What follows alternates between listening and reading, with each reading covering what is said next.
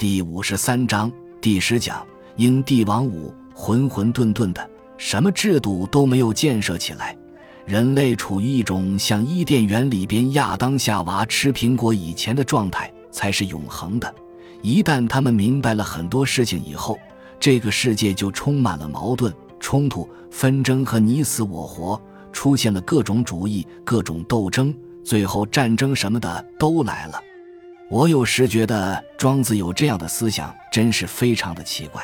究竟是谁教他这样说的？好像有外星人给他提了个点子让他这样说。你别以为他只是在吓唬你，实际上你看我们现在经济社会不是在越来越发展吗？发展的速度越来越快吗？但是要把我们带到什么地方去呢？首先是核武器，从前有核武器的只有一个大国，后来有2个大国，现在起码有7、8个国家都有核武器，而其他没有的还在那里拼命地弄。这个不是文明发达的结果吗？不就跟疏忽这2个帝王相似吗？他们不是高速度吗？他们不是给人家戳些眼眼吗？混沌被戳了眼眼就大不同了。太平洋上面有一些荒岛，上面的土人最初白种人去的时候，他们就是处在混沌状态，现在他们唱歌跳舞是为了满足游客的需要，是在那里表演，是靠旅游赚钱来生存。现在岛上的土著人，你去和他和张颖，他都要美元，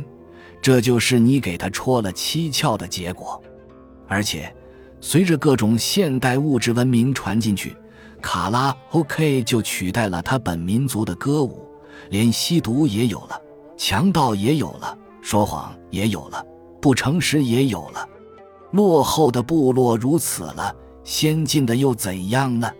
先进的国家落入一种无休无止的竞争之中，发展越来越快，人均消耗的物资量越来越高。20世纪70年代末，一个美国人一年制造2吨垃圾，现代的中国人平均一个人一年制造的垃圾是多少？请你们去算一算。我只记得我小时候，我们家中有弟兄，和父母亲住一起，我们天天要扫地，将一些渣渣扫到搓机里头，要3天才出去倒一回渣子。现在就拿我来说，我和我爱人2个人每天都有一袋垃圾，每天如此已成为常态。再以汽车工业的发展举例，如果每个人都去购置一辆汽车，那么再宽的停车场都不够用。但是从理论上说，这种无休止的发展总有一天会如此。这样一来，就只有把地球上的资源提前用完，最后人类就没有办法生存下去了，只留下少数精英，让他们坐上火箭飞到外星球去，让我们就在这儿等死。如果人类文明这样无限制的发展，就等于你给他不停地戳那个眼儿，越是给他戳，他的胃口就越大。比如说戳2个眼睛吧，最初我们还看黑白电影，后来在20世纪40年代就有五彩电影了，现在彩电还不止5彩了，这种要求是没完没了的。再就说吃的方面吧，也是越来越不得了。最初吃猪肉，要我们自己养猪，我在农场还养过猪。在我30多岁的时候，农场的猪肉真是好，后来猪肉就越来越不好吃了，现在好的猪肉要几10块钱1斤，你去吃吗？这样社会不停地开发，不停地高速度发展，不停地戳些眼儿，不停地开了窍，没完没了。请问要到何时才能停下来呢？至少我们看不到有停下来的一天。空气污染，某一个局部可以得到治理，比如伦敦泰晤士河，200年前河水中还有鱼，后来搞工业化，河水被污染就没有鱼了。直到20年前，英国花很多钱不断的治理，泰晤士河又算有鱼了。但是这个鱼的价格好贵，平均每条鱼要好多美金。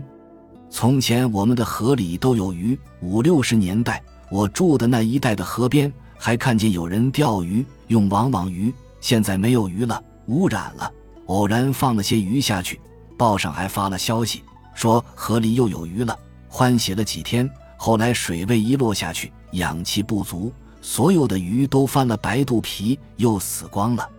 所谓开发，就是戳些眼眼，就是开些窍，越开发越没有完。人类正面临这些问题。最奇怪的就是庄子给我们讲了这样一个故事，叫你去慢慢体会究竟是什么意思。为什么我这样尊敬这位古代的哲人，一位伟大的思想家，就是在于他的这些地方。但是我也不敢完全赞同他的这些说法，因为要完全赞同，首先得把很多东西都毁了。比如说我去给大家讲课，把话筒毁了，大家听不到，我就只好一个一个讲，那样我这一辈子就不要去做其他的事情，所以还是要去戳些眼眼。那么我也怀疑他这样说到底对不对，是不是可以适当的戳一些眼眼。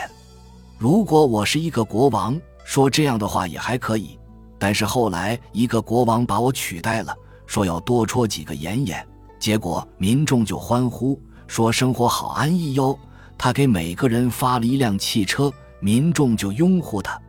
结果还是要戳很多眼眼。我们无法制止这种趋势，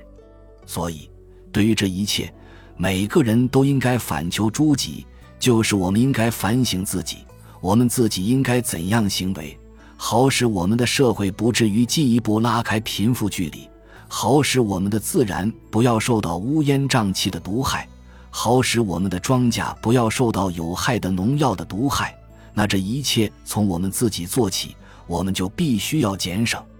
我就看到很多年轻人对物质不尊重，衣服裤还没穿就他们就不要了，我都捡了好多衣服裤穿的。但是我如果要宣传节俭的观念呢，人家会说我土，我总觉得人类总要有个应对办法才行。我的儿子给我买过一个皮包，我女儿也给我买了一个，我有2个，但我不用。我揣钱是用人家给我寄信的信封，把那半截拆下来，每回我到超市去买东西，把这个摸出来，人家都在那盯着看，心说这个人好怪的，他拿个纸的封封，哈哈。大家都这样，便可以减省，好把戳的这些眼眼补一下，不要眼眼戳的太多了，最后混沌就完结了。混沌完结的事情我们见得多了。我在几10年前年纪轻的时候，有时候出差也到乡下去，也跟农民接触。后来我当了右派以后，跟更多的劳动人民接触，我发觉那个时候的人要老实些。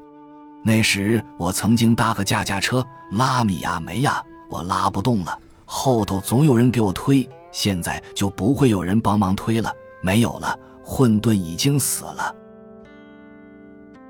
本集就到这儿了，感谢您的收听，喜欢请订阅关注主播，